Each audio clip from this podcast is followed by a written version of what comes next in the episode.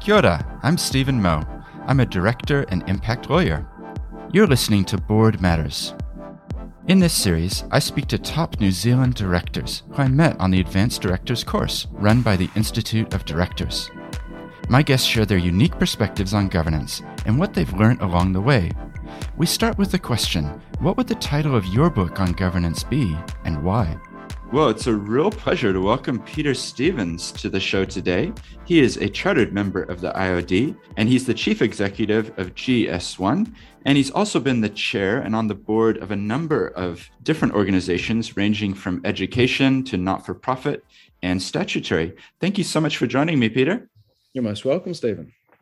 I'm really looking forward to our conversation because I'm curious about something. We both just were on a course and one of the first questions that was asked was, what would the title of a book on governance be that you would write? So I'm just curious, what was that initially for you? Well, the, we were put into groups on the Advanced Director course, a group of three, and uh, we, in the end, as a as a true person who spent a lot of time in standards, we ended up with a, a consensus outcome. And what we came up with which really reflected our various different experiences, and this was Rachel and Jim, I might think, uh, was can you see the island? Question mark. Agreeing a purpose and hiring the right CEO. And we thought that those three uh, linked uh, messages for directors were really important. If you think about the first concept, can you see the island? It's uh, you know it's about where are you navigating to and in particular, you know, we think about Polynesians uh, exploring the Pacific. This concept of actually you need to find land was really important, particularly to, to Jim. So that was great. And then agreeing a purpose is why are you here? What brings you together? What's the organization about? It's not a mission and vision. It's actually what the purpose of it and particularly purpose driven organizations uh, like what i've worked work for now and also have have led. And then the last bit is hiring the right ceo and i think that construct really came because we all know that if we get the wrong chief executive we can just as directors have a world of pain i think was the expression we used. It's uh, it's fine to sit back when things are going well and you've got the right person in the job but if you if you make the wrong decision it's just so hard and can be so painful for for board members and and the chair. So that was what we came up with. Yeah, I'm thinking about that as well. You know, if you're talking about an island, you know, presumably this is the concepts of wayfinding and, you know, it's in the distance and maybe can't even be seen. Was maybe that, over the horizon. Yeah. Maybe, maybe over the horizon. Exactly.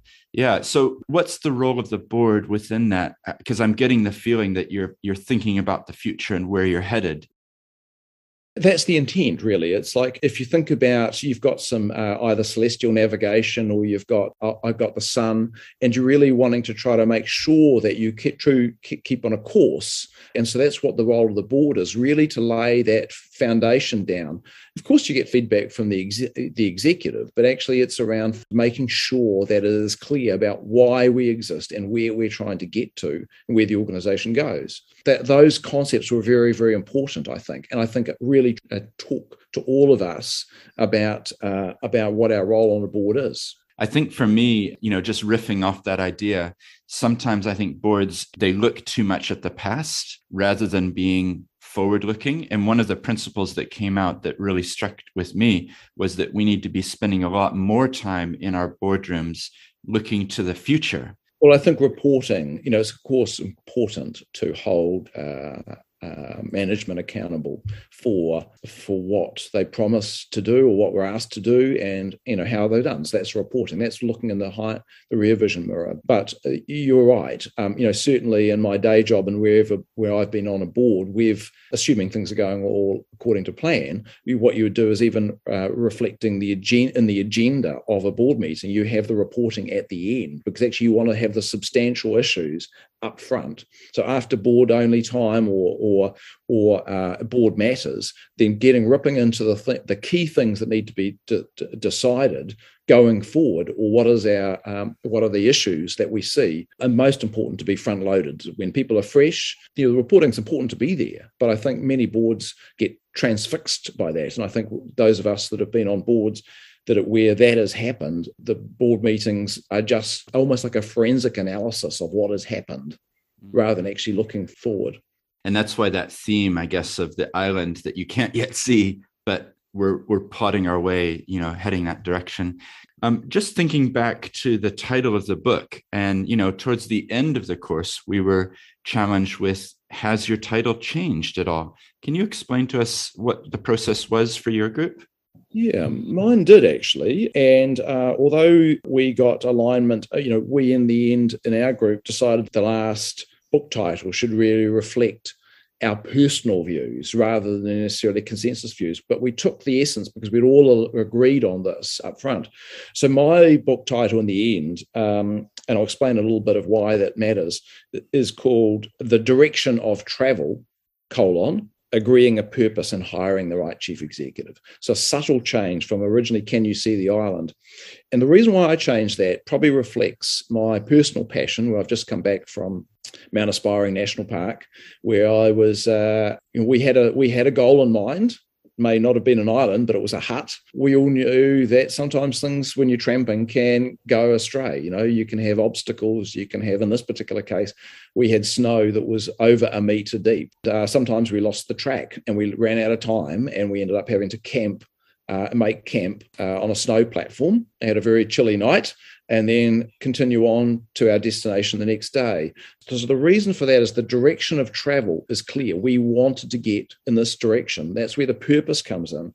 But the flexibility of understanding that sometimes you end up having to go around an obstacle, or indeed you realize that perhaps you, you need to, you could improve on your which is continuous improvement. So for me, this concept of the direction of travel, we're not aimless. We know exactly where we, we are hoping to go in the direction of travel, but actually there is some flexibility. It's not a fixed point. And by the way, it's not the ultimate destination because we're going to go beyond that we don't have perfect vision. We don't have a perfect view of the future. And uh, you know, black swan events come in like a COVID, or you know, and you have to you have to pivot really. But I think if you've got a good purpose for an organization, the purpose should be your. Like the, the North Americans always talk about the North Star, right? Um, mm-hmm. but actually, that's important. But again, the chief, hiring the right chief executive is really important as well. So yeah, so that's the subtle difference that uh, that I went the process that I went through. Yeah, that's really good. And it actually resonates with something I posted on LinkedIn last week as we're recording this. And it was because I'd flown from Christchurch to Queenstown. And as you probably know, there's many braided rivers mm. between here and there. And so I took some photos, you know, from the plane looking down. And it struck me that if you think of a river, rivers in other countries, sometimes they get quite deeply entrenched in one set way. Whereas in New Zealand, the braided rivers in particular, they're constantly changing and moving. But in, in keeping with what you're saying, they're headed in the same direction. And it's, I think, a principle in our lives as well that sometimes we try to plan things so much that we stay within rigid lines. Would actually, if we were like the braided rivers, we'd be open to the new opportunities and the new flows that might take us this way for a bit and bring back over here. I think that's a wonderful analogy from nature. Absolutely. Mm. No, I, I, I absolutely agree with you there, um, Steven. So you've been involved in governance both now, you know, in your chief executive role, but in directorships and governance in the past. What would you say are some of the trends that you're seeing? And yeah, any any thoughts for other people listening about maybe that should be on their radar? What's coming up? I, think I think probably the one that, and perhaps reflecting the directorships I've had, the one that actually I I think everybody is grappling with, uh, really is around what in some ways it's called bicultural governance looks like going forward. And I think the advanced director course tackled this a little bit. And, and, I'll, and I'll go through the reason why that matters years ago, I was uh, on the board of uh, an organization called Ako Aotearoa. Most of you would know it as the, as the National Centre for Tertiary Teaching Excellence. We had quite some challenges laid down by the way that governance would work in an education setting because obviously there's Maori and Pasifika aspirations we had a quite a complicated structure with a central board and a runanga along with a Pacific People's Caucus that reported to the main board and the whole concept of how governance worked in determining edu- and supported educational outcomes was a topic that came up time and time again. We had Moana Jackson, now sadly just recently passed away, come along and really issued a challenge to us saying that the history of Aotearoa in New Zealand is really moving from a colonialist, uh, colonialist background to a, a, a, consultation, then we work to uh, uh, to co-management and then co-governance. And I think we're going to see we've seen trends where actually co-govern the concept of co-governance for me is intellectually challenging, and I think the roadmap for that needs to be laid out. It's not appropriate for every organization, clearly, but I think in some boards this is going to um, be a feature of the landscape. This is not quite diversity. You know, diversity used to be driven by demographics. Increasingly now, we're seeing it's driven by the Treaty of Waitangi commitments that New Zealand recognises that it has and how that plays out.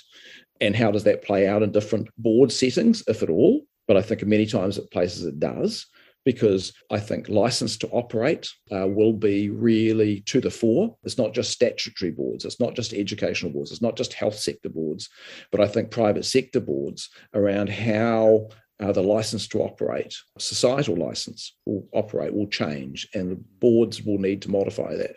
But ultimately, there's going to also be some uh, some some bicultural governance, which issues, which or opportunities, which I think we focus a little bit on the on the course. I think we need to get our heads as Aotearoa New Zealand around that manifestly in the next decade. Oh, that's that's very helpful. Thank you. And I think the challenge with those sorts of conversations is that it isn't sort of a box ticking exercise of Absolutely. oh we we translated the heading in our annual report you know what more could you ask there's actually some deep soul searching that organizations need to do so thinking through you know you've obviously had a lot of experience and you've been on courses you've learned a lot. What's something that you would maybe a parting challenge but wrapped in the shape of a gift to um, to leave us our listeners with?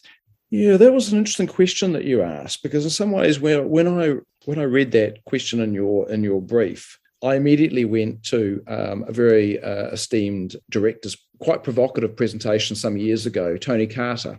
Many of you know Tony Carter, high level uh, director, originally an executive at Foodstuffs uh, North Island. And he relayed a challenge to the IOD Wellington branch, really saying, how does diversity play out going forward? And you know, he he drew a uh, admittedly a um, a thumbnail sketch of you know lawyers and accountants all working together in the old boys classic old boys club uh, in the past and now a real drive towards what in some ways was called demographic uh, diversity on a board.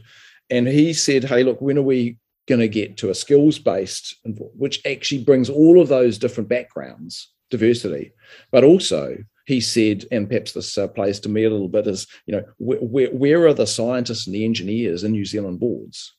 And he made the sort of analytical thinking that comes from that sort of discipline. And I know he was being provocative, but I think that's where that's where we talk about skills-based boards. I think the way that skills and, and uh, will play out in the future will be very different to it is now.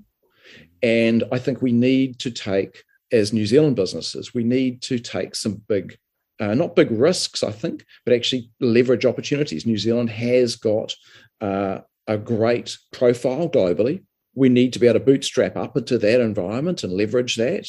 And this is not just the New Zealand story, but actually who we are as people. You know, we're pretty pragmatic. We do things. We get on with stuff. We we we generally believe in consensus-based decision making, and also we're at the edge of the world. So lifting us into that global sphere, be it through the weightless economy, digital stuff, which I think New Zealand's done is doing very creditably, but also our primary sector and how do we take that uh, that essence and actually turn it into, in some ways, cash in offshore markets. Uh, because that's where value is created and that and, and building on that i think boards need to be focused on those types of issues and that will bring a variety of different skills it's not just the classic risk base or it's not just the classic legal views or the accounting view of the world. It's actually how do we take opportunities. I, I know I'm um, probably partial being a scientist, but also a qualified scientist, but also a qualified marketer. That actually that speaks to me. And so Tony Carter's uh, challenge to us all in the director community was, I think, very precedent. But mm. I think that's where, when going forward, how do our boards change as Aotearoa New Zealand changes? How does diversity, co-governance, but also how do we take on the world? And you know have the lifestyle that we aspire to oh i like it that's a really good challenge for us to to consider as we go about our days And Peter, um, when can I expect to pick up the copy of your book? Are you going to write it? Well, I will once once I become a professional director, perhaps. Uh, my day job, my day job. Uh, you know, I always know that um, when you have a day job, you're allowed. Often boards allow you to have a couple of directorships at max, and uh, and and that uh, that means that my day is very very full. Well, I look forward to buying the book when it comes out. And Peter, it just leaves me to say thank you so much for joining this episode. Really appreciated your insights and really enjoyed hearing your perspectives on governance and what the future trends are. So thank you for your time today. Thank you very much, Steven, and Mā te wā, everybody. Cheers. I'm really glad you could join me to listen to Peter Stevens sharing about the title of the book on governance that he would write, The Direction of Travel. This is Steven Moe, and you've been listening to Board Matters, presented by the Institute of Directors, the professional body for directors in Aotearoa, New Zealand. If you enjoyed this episode and you're keen to listen to more, then why not subscribe, leave a rating, and check out some of the other episodes in this series. Thanks for listening. Ka.